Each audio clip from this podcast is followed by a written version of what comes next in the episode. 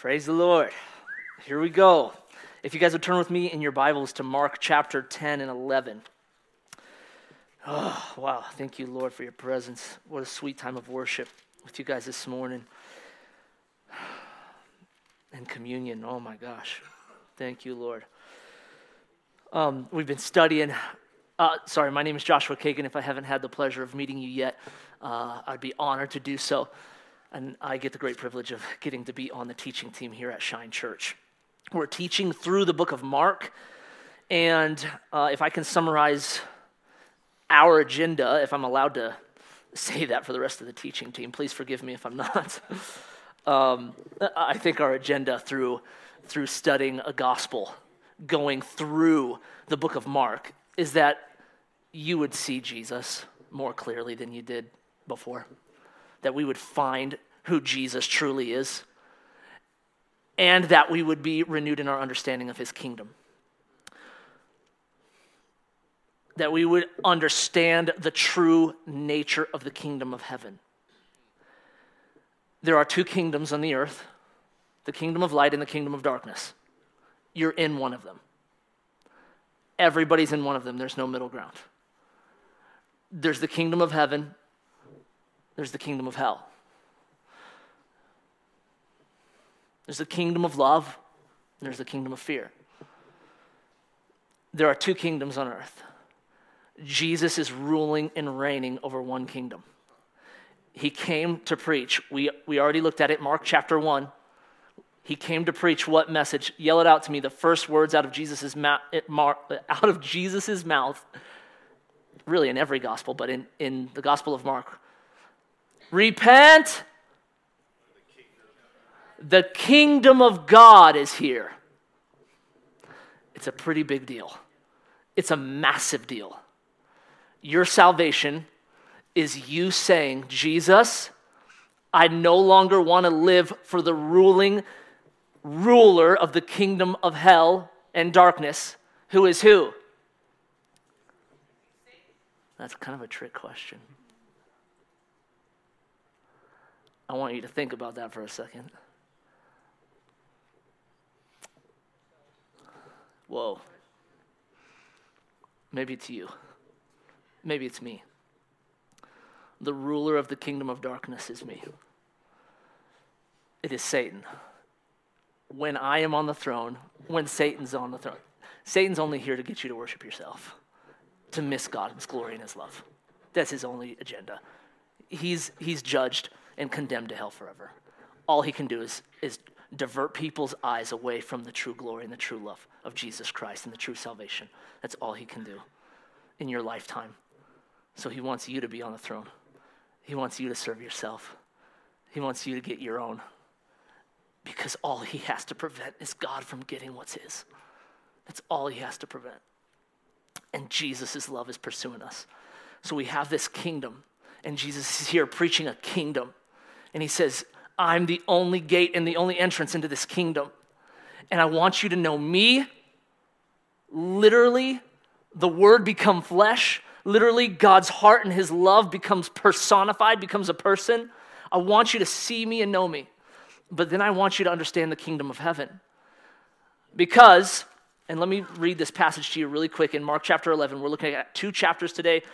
We'll see how much we get through. But in Mark chapter 11, the beginning of Mark chapter 11, we have a triumphal entry. We have a king coming in to rule and reign, at least that's what everybody thinks. Listen to this verse. Uh, Mark chapter 11, verse 9. Then those who went before him, you guys know the triumphal entry. Jesus is coming back into Jerusalem. This is a really popular story.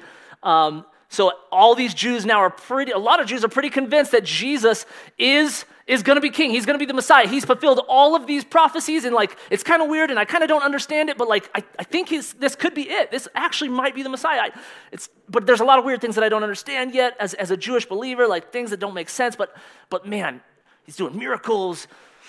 Uh, like there's a lot that does make sense. So I'm, I'm really confused. So we get here. Jerusalem is waiting for their king, the Messiah, and they say this, and this is funny too. Jesus comes riding in on a donkey this is awesome. Right? Like, can you imagine if, if uh, President Biden was coming into Castle Rock and, and all the, the typical, like, all right, we've got all these big cars and we've got these parades uh, and whatever, whatever. You know, whoever, whoever your, your uh, champion uh, king or queen is of the world or, or the leader of our nation comes into Castle Rock. And what if he's like by himself driving like a rusty Ford Taurus? And he, and he just comes into Castle Rock and like, I'm here. like, so if we miss what Jesus does, because all he's trying to do is demonstrate the kingdom of heaven, and if we miss his humility and his servant heartedness, and if we miss that he's just trying to pour out his love and he's trying to preach a kingdom that the Jews at this time are not getting, because they're all saying in verse 10, Hosanna! Blessed is he who comes in the name of the Lord. Verse 10, Blessed is the kingdom, the kingdom of our father David. All right, our Messiah is here and he's coming to set up his kingdom. Well, Jesus isn't the Messiah they thought he was going to be and he wasn't setting up the kingdom they thought he was going to set up.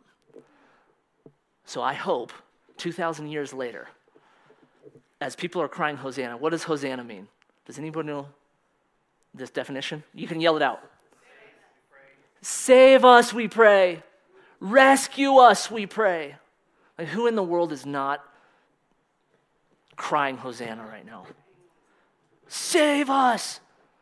And Jesus is like, what you're wanting me to save you from is not my agenda. I'm trying to save you to something that's way bigger than what you're feeling right now.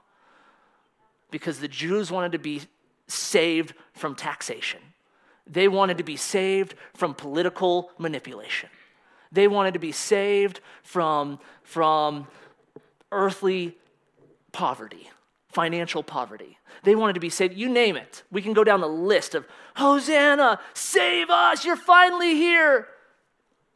And he's like, I'm here to save you from yourself. oh, I don't know if we want this guy.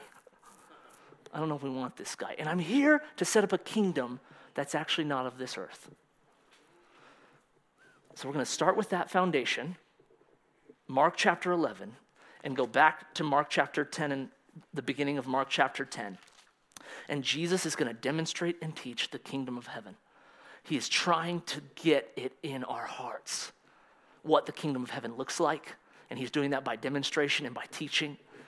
And so we start with chapter 10, the passages that I've been uh, given the privilege to preach, chapter 10 and 11. And here's the first part. Here's the first part of Mark chapter 10 he rose, verse 1, then he arose from there and he came to the region of Judea by the other side of the Jordan, and multitudes gathered to him again. And, he, and as he was accustomed, he taught them again. The Pharisees, who are Pharisees, shout it out, religious leaders, great, I heard that. Religious leaders came and asked him, Is it lawful for a man to divorce his wife? Don't forget the second, this last phrase right here for they were testing him. Can anybody tell me, and we're gonna, we have some mics, uh, or maybe you can just shout it out if we have the mics going around. Why do religious people want to test Jesus? Why is this like a reoccurring theme all the time? What's the agenda with the spirit of religion? Somebody raise your hand for a microphone. I want, I want thoughts. I want to I want to wrestle this out. I'm, I'm not here to teach you what to think. I'm here to teach you how to think. Like, come on, let's wrestle this. Let's fight for. Why are they testing him?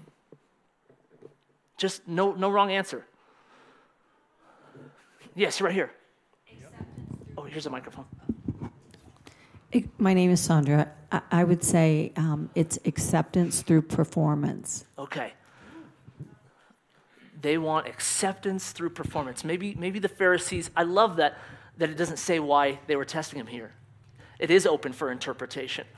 A lot of religious people, and as you kind of study the, the religious, um, even Judaism back in the first century, there was all these sects of Judaism. There's all these uh, different, different um, uh, followers from different teachers who were wrestling out all these topics about divorce, and they're wrestling out everything because my end goal is like I want to be accepted by everybody. Maybe I want to be accepted by this, this Jesus guy who's now really famous and he's really cool and he's got the crowds following him. So maybe, maybe they're fight for acceptance. So great. That's where they're testing Jesus. Where else? Hey, my name's Lauren. Um, I think that he's been embarrassing them, and it's really important to them to discredit him because Okay. they need to be accepted and have power. Here we go. So we're going to discredit Jesus. We got to discredit some. So the test is uh, he's not going to know what we know. He's not going to know the Mosaic law. He's not going to know the. He's not going to know the Torah. Was we've studied it. We're awesome. We've memorized it. And so we're going to test him and find out that he's wrong. And so finally, we can call him a heretic, and we can we can discredit him in some way, shape, or form. Uh, because my end goal as a religious person is to be right. Watch out. Watch out, religious hearts in this room. I'm talking to myself. When your goal is to be right, you miss the righteousness of God. Being right and being righteous are two different things. Righteousness is being united with the love of God. Righteousness is being united and congruent with the heart of God. Righteousness is walking in congruency with what and all that heaven is not just being right, not just being correct, not just having to be right about the way I perceive things or the way, because Jesus is getting ready to get a little wild here in a second. Do we have another comment on this? Uh, yeah, my name's Amy. Um, the thing is, I think the religious spirit is all about um, binding and, and keeping someone bound, and so um, that way it has control. Whoa. And Jesus was about freedom and um, humility and walking in that. And when you're in humility, you can move with Him, you can keep step with Him. But if you are bound by a religious spirit, you're stuck and you can't move. Whoa. Whoa. Religion will keep you bound. Because here people are fighting about divorce, and everybody wants to be right with when you can do a divorce, when you can't do a divorce, when you can get remarried, when you can't get remarried. And like we're gonna argue about right when you can or when you can or when it's wrong or when. And so it's all forms of different types of being bound. It's all forms of not knowing the freedom that's in God's love. And, and I'm going to talk about this in a second, but I love that. Was there any last comments on religious people testing Jesus? The religious people, the Pharisees, had created so many man made laws.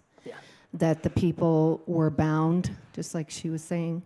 They were bound by these man made laws that they had put Yeah. down that were in addition and over what Moses had written down. And they were binding the people, and he was constantly coming against them and their religious man made laws. Come on. And so they they couldn't be free. And that's why almost every time he healed, almost every time he made um, something happen, it was always against their man-made laws. It was not against the Torah or the who he represented, Yeah. the Father God. Yeah. That is a great segue into exactly Jesus' comment. Listen to Jesus' comment. All right? Is it lawful, verse 2, chapter 10, verse 2, is it lawful for a man to divorce his wife? Testing him. And Jesus' answer, and he answered and said to him, said to them, What did Moses command you? this is another trick. Jesus is an awesome, like, oh. Anyway, verse 4 they said, Moses permitted a man to write a certificate of divorce and to dismiss her. Have you guys read Deuteronomy chapter 24? The little teeny, like three verses that talk about divorce in the whole Testament in this sense? Moses wasn't permitting it. he was talking about a disunity with the heart of God. Like he said, if you divorce, if you go back and read Deuteronomy, if you divorce and you get remarried, and then you divorce again and you get remarried, then you can't bring, then you can't get remarried again to the same person you divorced, uh, because It's, it's against this covenant. It's, it's against, it would, it would, ultimately God's, God's goal was purity in covenant. God's goal, when you look at the covenants, when you look at the rules for Israel, there was a lot of re- weird rules, right? You can't wear mixed cottons and cloths. You can't uh, do your, your beard in a certain way, right? We look at these rules, and, and these, were, these were stipulations that uh, God set in order to separate Israel from the rest of the world. These are not things that we as Christians we as believers in the new covenant, walking in the new covenant, you guys don't shape your beard a certain way. You don't mix, wear unmixed cottons. God was all about purity. He was all about setting apart these people, this bride, Israel, to himself. All right, so Moses writes about this and he's saying, like, these are all the ways you're not finding the purity of God and the heart of God and the love of God. And he writes it for a couple verses back in Deuteronomy. And Jesus says this, uh, verse 5. You have to hear this. Jesus answered and said to them, these religious leaders, Because of the hardness of your heart, he wrote you this precept. Because from the beginning of creation, God made them male and female. For this reason, a man shall leave his father and his mother and be joined to his wife, and the two shall become one flesh. So then, they are no longer two, but one flesh. Therefore, what God has joined together, let no man separate. The issue is not divorce. The issue is covenantal love. The issue is God's presence. The issue is knowing God's heart and his heart for unity. He says the issue is not because of divorce. We're not arguing divorce here. We're arguing over what part of your life or your spouse's life did your heart get hard? Somebody tell me what the opposite of a hard heart is. Soft. Tell me about a soft heart. Tell me, tell me more elements of a soft heart. What is, what is a soft heart? Pliable, flexible, malleable, teachable, fillable, moldable. Throw more words out there. Repentable, humble, loving.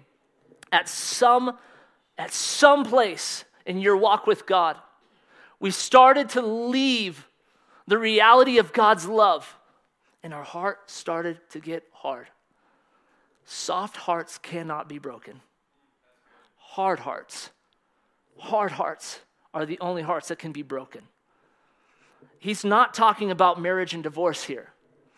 He starts off the whole comment towards the religious people saying, You don't understand the kingdom of heaven. Your hearts were hard the fact that Moses would even write about divorce. Like, Moses, let's even go further back. There would be no need for the Torah if in the garden you didn't leave the love of God.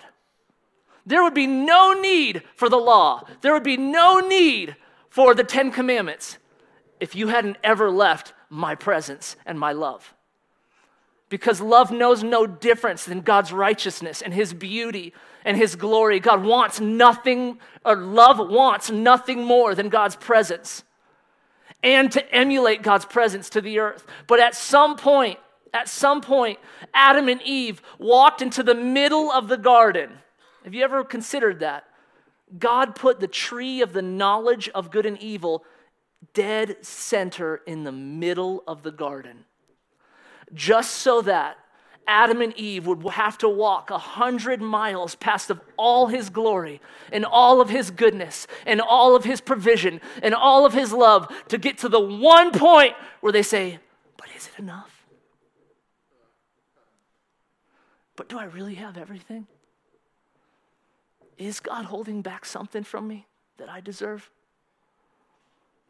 He put the tree in the middle of the garden and said, You don't want to eat from this. It's the tree of the knowledge of good and evil. If you eat from this, your heart will no longer be soft, it will no longer be pliable. It will no longer receive, be able to receive my love because now you'll have a knowledge of good and evil. Before you only had a knowledge of love. Before you only had a knowledge of presence. There was no concept of good and evil. Because good and evil only exists outside of the love of God. Like the whole New Testament talks about God being light, and in him there is no darkness, and even darkness is as light to him. Jesus is fighting for a deeper concept than divorce and remarriage. He's saying, somewhere your hearts have gotten hard. You're missing everything. In verse 11, he says, So he said to them, Whoever divorces his wife and marries another commits adultery against her. And if a woman divorces her husband and marries another, she commits adultery. We sit here and look at this passage, and as Christians, we wrestle. Who's committing adultery? Oh, you're committing adultery. Oh, you're getting ready to divorce me, and you're getting ready, and I'm going to commit adultery. No, you're going to commit adultery. We sit here and argue, and we miss everything. It's not about adultery. Adultery, divorce, is just a symptom of hard heartedness. And God's not here to condemn your hard heartedness or judge your hard heartedness. He's here to show you his love to get your heart back to a soft place. He's here to tell you where you've missed it and that he loves you. Did you know that Jesus, that God himself divorced Israel? Read Jeremiah chapter 3. He's issued a letter of divorce to Israel. So if you're sitting here telling me, well, God hates divorce, then why did he do it? Because of her hard heart. And let me tell you something Jesus never left Israel, not once. God never left Israel. For 3,000 years, he's been pursuing Israel. He may have issued a letter of divorce back in Jeremiah 3. But in Hosea, he says, I'm continuing to woo her out into the wilderness so that she'll understand how much I love her again and again, and she'll understand finally that only in my love will she find the peace that she needs. Only will she find the security that she needs. Only will she find the satisfaction that she needs because in my presence there's fullness of joy and at my right hand there's pleasure forevermore and you're not going to find it anywhere else. Everything else is insatiable. You will never be satisfied anywhere but my presence and my love. He issues her a divorce. And then he keeps pursuing her. And to this day, God is pursuing Israel. And if for one moment you think, well, he issued her a divorce and then he got remarried, he grabbed me, he grabbed a Gentile. He did not remarry you, Gentile. He said you were grafted into the tree. That means the roots are still there. That means he allows you to be a part of Israel, his wife. You get to be a part of her. You are not her. The roots are still there, and he's still going after Israel because love knows covenant. And God made a covenant with Abraham that is unbreakable. And love knows an unbreakable covenant. And that's something I know we don't understand. In America, it's hard to understand. And it's grievous to understand when we make a vow at the altar with our spouse. And I'm, I'm sitting here speaking from testimony. I've wanted to physically divorce my wife before. I've been in the moment when I did not want to love anymore. It's just too hard. It's too hard. And I really believed, and it might have been true, that if I divorced my wife right now, life would be a little bit easier. That actually probably would have been true. My wife's the most incredible woman in the world. in the definition of incredible is somebody who makes you better and pushes you closer to Jesus. It's not somebody who makes you happier and comfortable and, and makes life easy for you.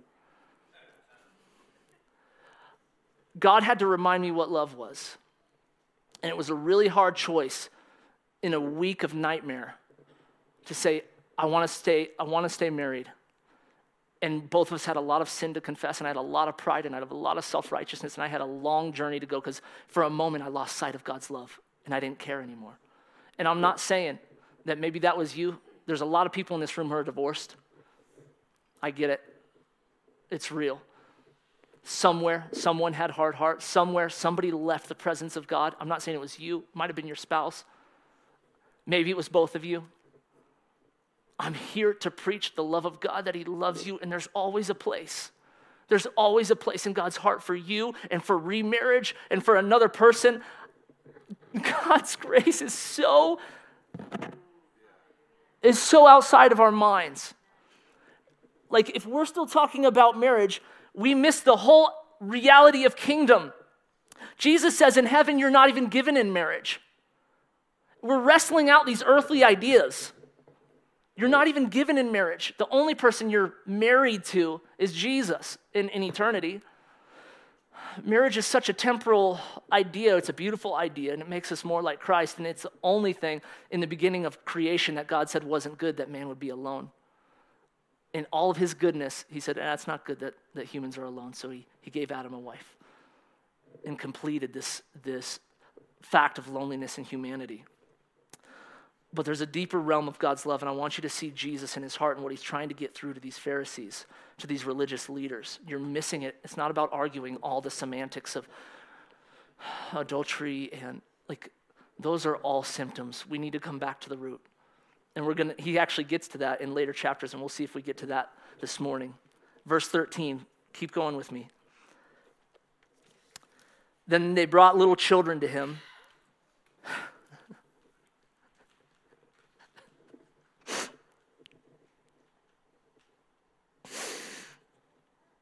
that he might touch them. But the disciples rebuked those who brought them. I don't know how many of you guys saw this morning uh, during communion. Little Elijah running around up here during communion. Oh, Lord forbid, during communion. Lord forbid. A year and a half year old ruining my experience with Jesus. If a year and a half year old ruined your experience with Jesus, you don't know Jesus. And I had that thought for a second. I'm like, God, how deep does this godlessness go in me? That I would think you're more happy and satisfied and glorified with my ability to sit in a perfect way and hold a cup in a perfect way and bow my head and say a really poetic prayer about your blood. That you're more glorified in that than you are with a, a kid dancing on stage.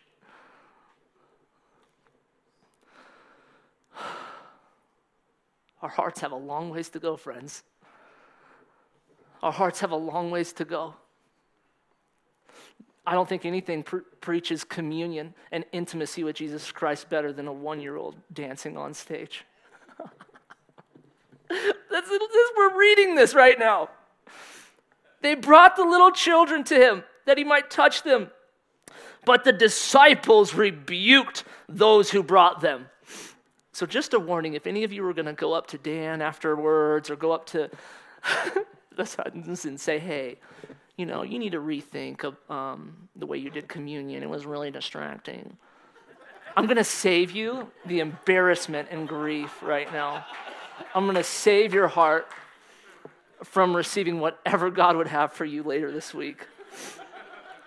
I'm just going to say, don't pray like, Jesus, take the wheel. He might take your front left wheel off while you're driving and not take. I'm, I'm sorry, I didn't mean that. Jesus is not like that. His love is too good for you. It's awesome. When Jesus saw it, he was greatly displeased and said to them, verse 14, Let the little children come to me. Do not forbid them, for of such is the kingdom of God.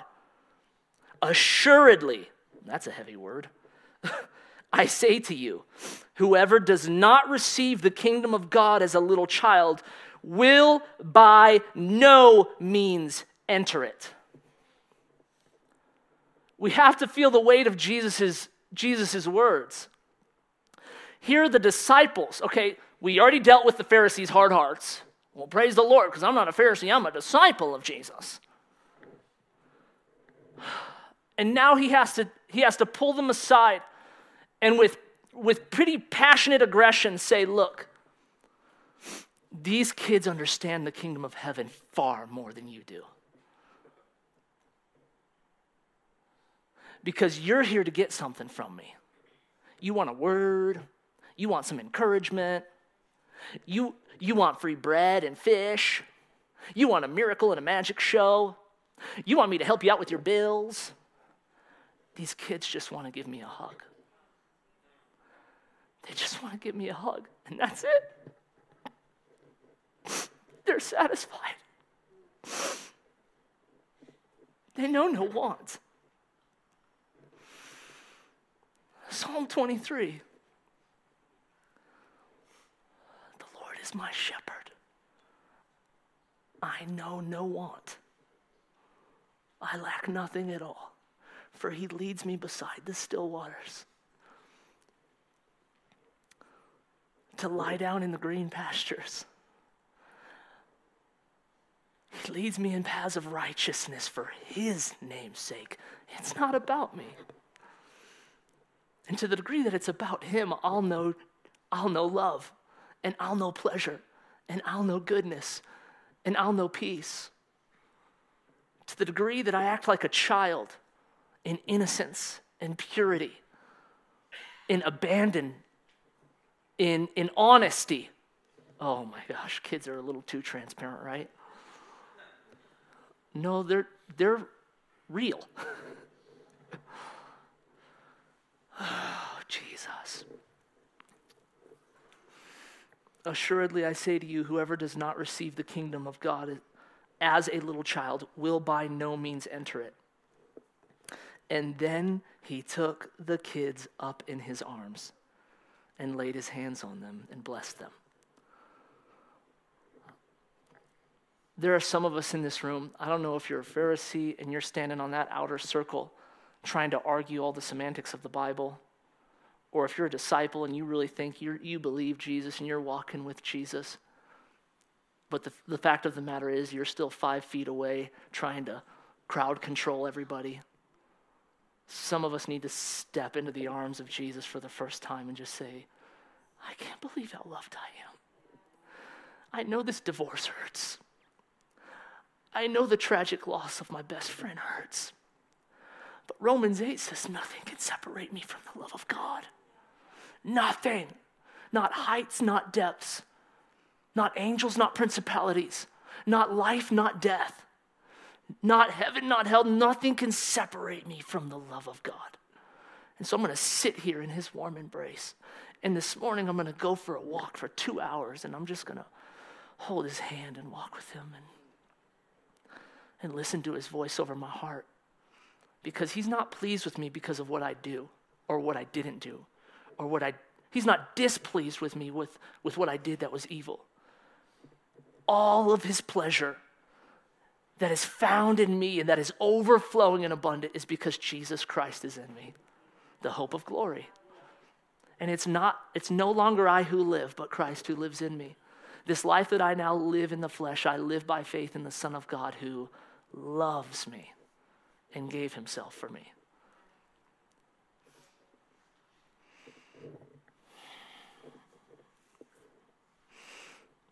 Verse 17. Now, as he was going out on the road, one came running, knelt before him, and asked him, Good teacher, what shall I do that I may inherit eternal life?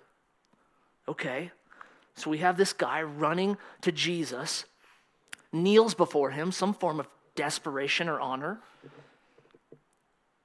Some pretty intense plea. Good teacher, what shall I do to inherit eternal life? I'm looking for this life that you're teaching about, and that you're promising, and that you're demonstrating, but I don't understand it. What is this eternal life? And Jesus said to him, Why do you call me good?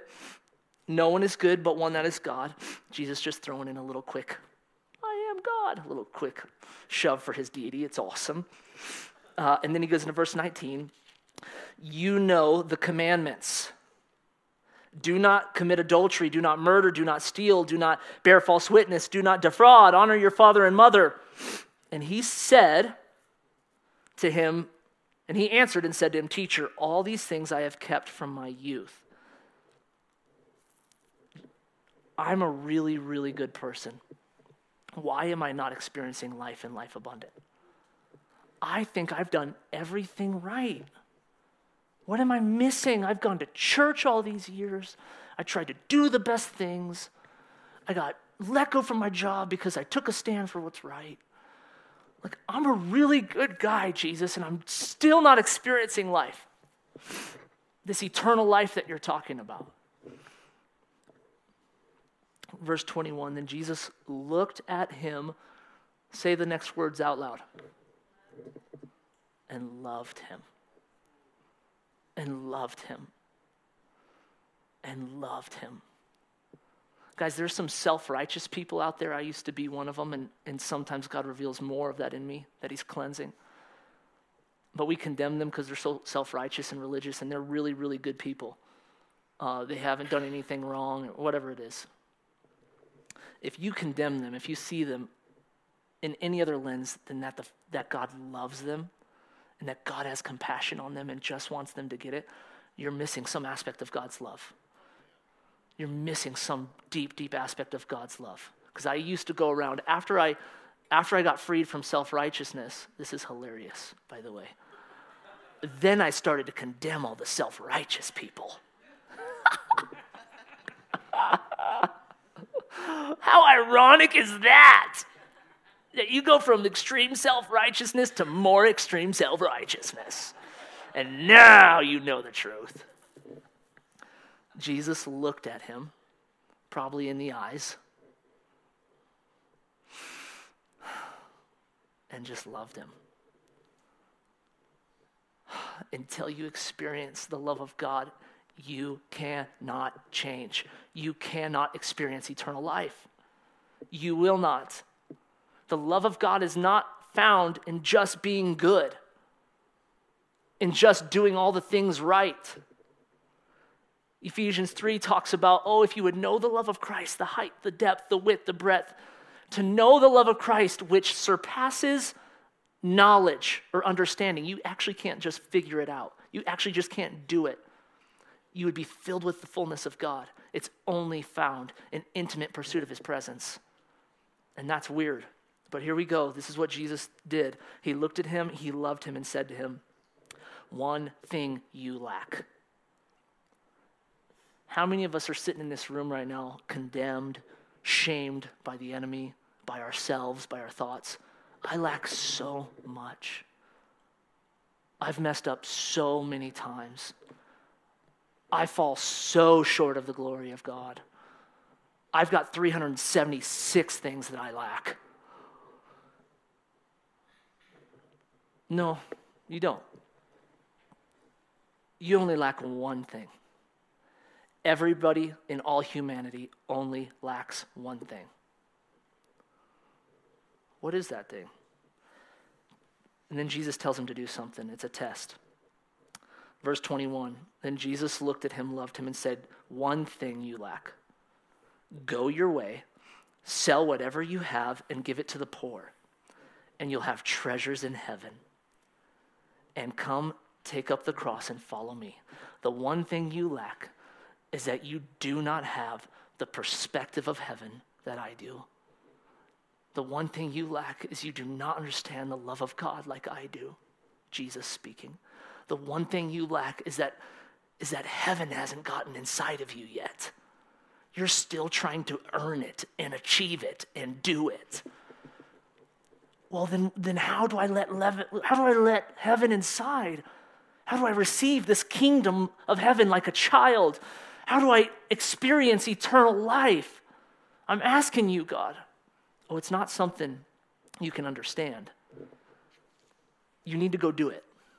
And here's, here's what I'm going to reveal to you. I want you to go your way, sell whatever you have, and give it all to the poor. What does that have to do with experiencing the kingdom of heaven? Somebody tell me. Why would Jesus say, go sell everything and give it to the poor?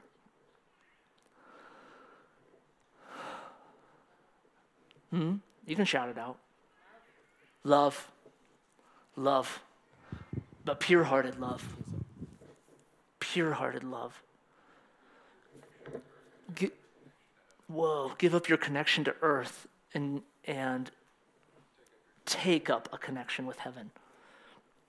How, what would it take for a wealthy, successful, good person to experience heaven? he's going to have to go sell. Okay, so he's, he's going to say why here in a second.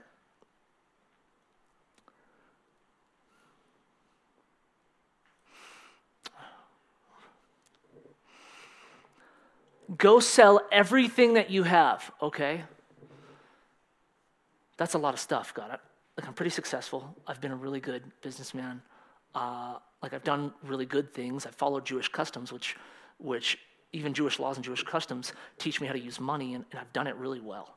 And so, like, it's because of you and your teaching and your wisdom that I, I am so successful and I am so good. So, like, thank you, Lord, that no, the reality is your treasures are still on earth. Your perspective is still on earth. Your heart is still on earth. And until you go and sell everything, because you're probably really good salesman, you're a successful business guy. So I'm going to show you a piece of your gift. Go sell everything. Then I want you to hold $5 million cash in your hands. And I want you to go against every earthly gut instinct in your soul. And I want you to just go give it to a homeless guy. Oh, but God, but God, wait. I've got chapter after chapter after chapter of telling you why that's not a great idea. And you know what? Like, if I give him $5 million to a, to a homeless guy, like, he, he'll probably misappropriate it, then it'll probably turn him into drugs, and he'll probably get alcohol, and he'll probably even die because I gave him five. Okay. Jesus is saying, I want you to hold all that cash in your hands. I want you to let it go for the first time in your life because I don't want you to have any connection to this earth. And then I want you to go against everything that you thought and believed in your business practices, in your economy practices, and in your ideals of how the world should function because, because my whole heart is that you would just obey me and trust me alone, that you would love me with everything. That's it. It's not about what the homeless guy's going to do with the money. It's not even about money.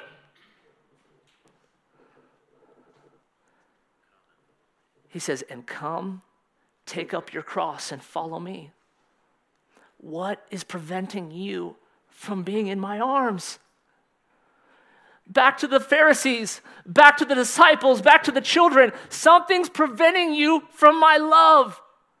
And it might be your incredible obedience to my word in your own understanding of it. Because I demand complete and total reliance and trust. Everything God has saved us for, the whole reason He sent Jesus to this earth is to restore relationship. And you do not have relationship without trust. Trust is the foundation of relationship. Everybody in this room who's been divorced knows that somewhere along the line, trust was broken and it maybe was not restorable.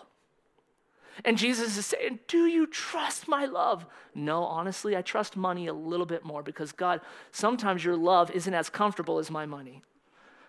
Well, you haven't experienced the comforting glory of God's Spirit yet.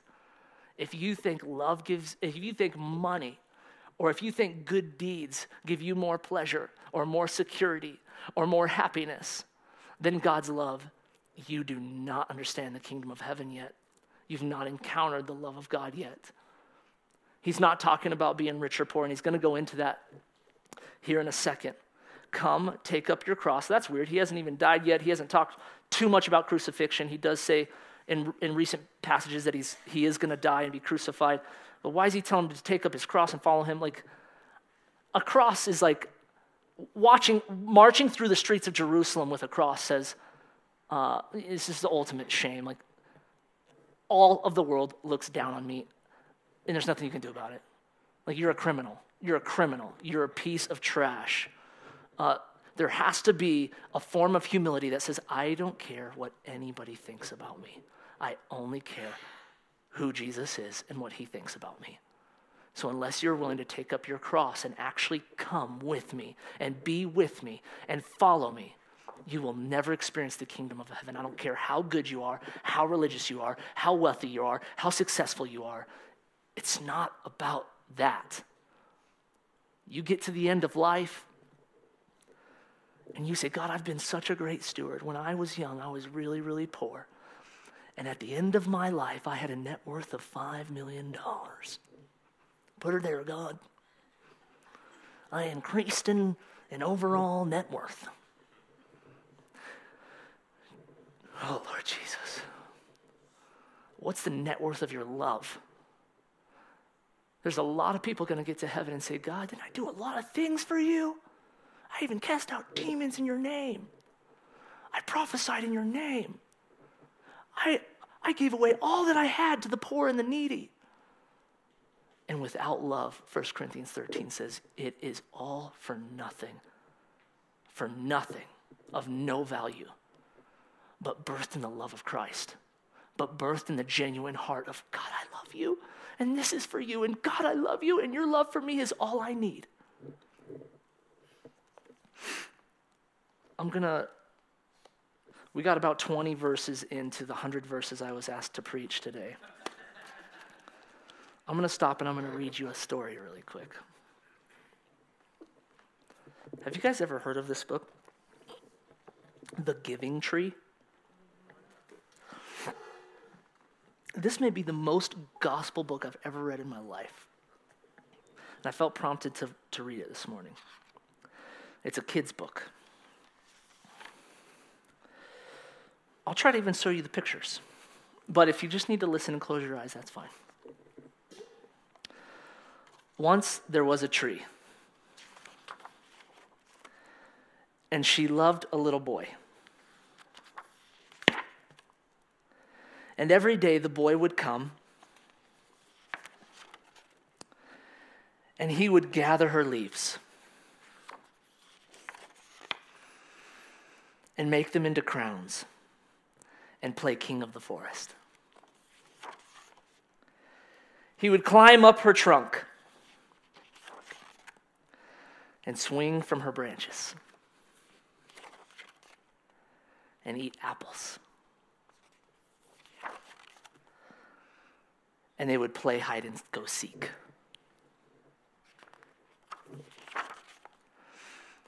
And when he was tired, he would sleep in her hands. It's the little boy at the bottom of the tree. And the boy loved the tree very much. And the tree was so happy. But time went by, and the boy grew older. Instead of just a heart with him and the tree's initials, now he has a heart with maybe a girlfriend, and there's a girlfriend sitting under the tree. And the tree found, him, found herself often alone. Then one day the boy came to the tree, and the tree said, Come, boy, come and climb up my trunk and swing from my branches and, and eat my apples and play in my shade and be truly happy. And the boy replied, I am too big to climb and to play. I want to buy things and I want to have fun. I want some money. Can you give me some money? I'm sorry, said the tree, but I have no money. I have only leaves and apples. Take my apples, boy, and sell them in the city, and, and then you'll have money, and, and then maybe you'll be happy. And so the boy climbed up the tree and gathered her apples and carried them away. And the tree was happy. But the boy stayed away for a long time, and the tree was sad. And then one day the boy came back, and the tree shook with joy, and she said, Come, boy, climb up my trunk and swing from my branches and be happy. I'm too busy to climb now, said the boy. I want a house to keep me warm. I want a wife and I want children. And so I need a house. Can you give me a house? Well, I have no house, said the tree.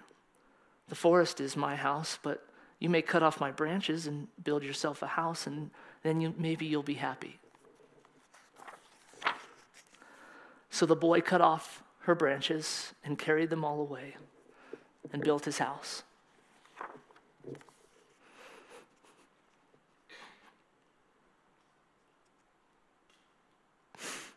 And the tree was still happy. The boy stayed away for a long time. And when he came back, the tree was so happy. She could hardly speak. Come, boy, she whispered, come and play. I'm too old and sad to play now, said the boy.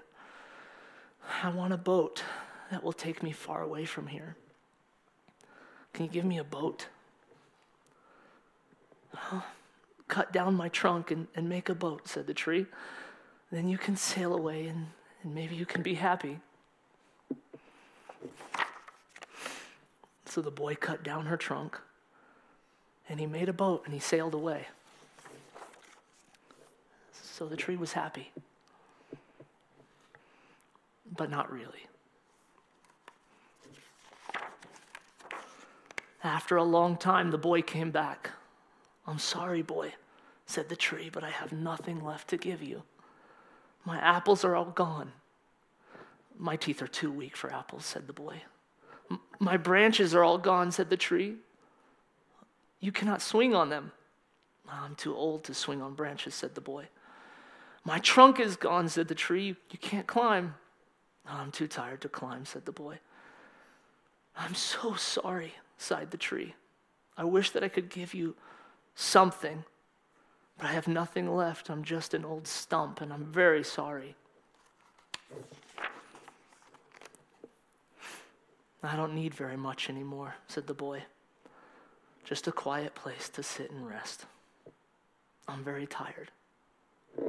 Well, said the tree, straightening herself up as much as she could with her stump. An old stump is good for sitting and resting.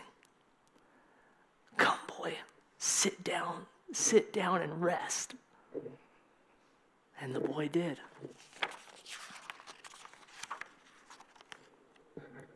And the tree was happy.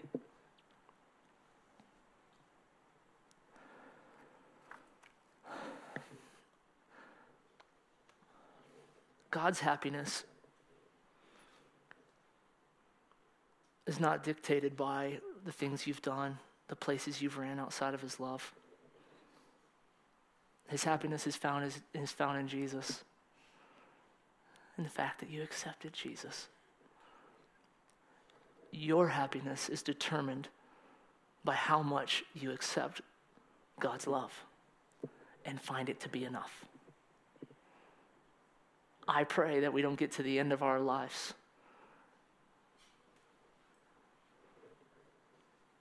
and come back to God for the final time and say, God, I, I thought everything else would have been worth it. I thought everything else was going to satisfy. I thought everything else was eternal life and life more abundant.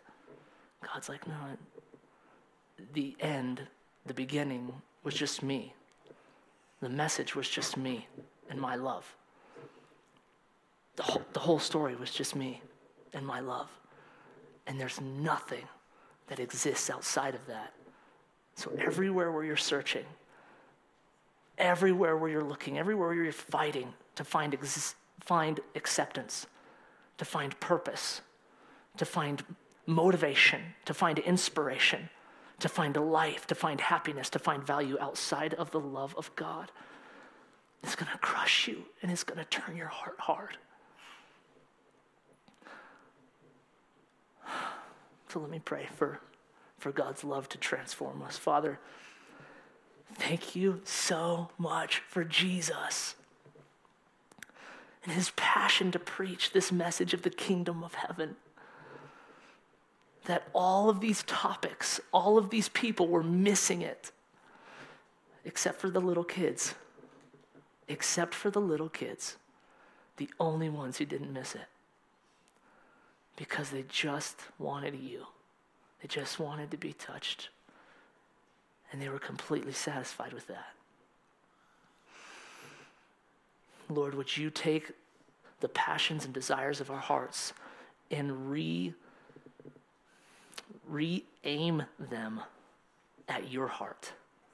That you would be the only thing that satisfies that you would be the only thing that nourishes. And all the things that we thought that were going to finally bring us happiness and, and all of the, the relationships that we thought were going to bring us satisfaction and joy. And all of the good deeds that we did that we thought would make us acceptable in your sight. And you look at us and say, It's not about who you are, what you do. It's about my son and you, and I love you. And there's nothing that can keep you from my love except for you. So I'm going to keep on loving you. Father, thank you for your love. Would you just uh, reignite our hearts in your love this morning? And would we, in return, give back all of that love and be satisfied in your branches, satisfied in your wings, satisfied in your grace? We pray this in the awesome and powerful name of Jesus. Amen.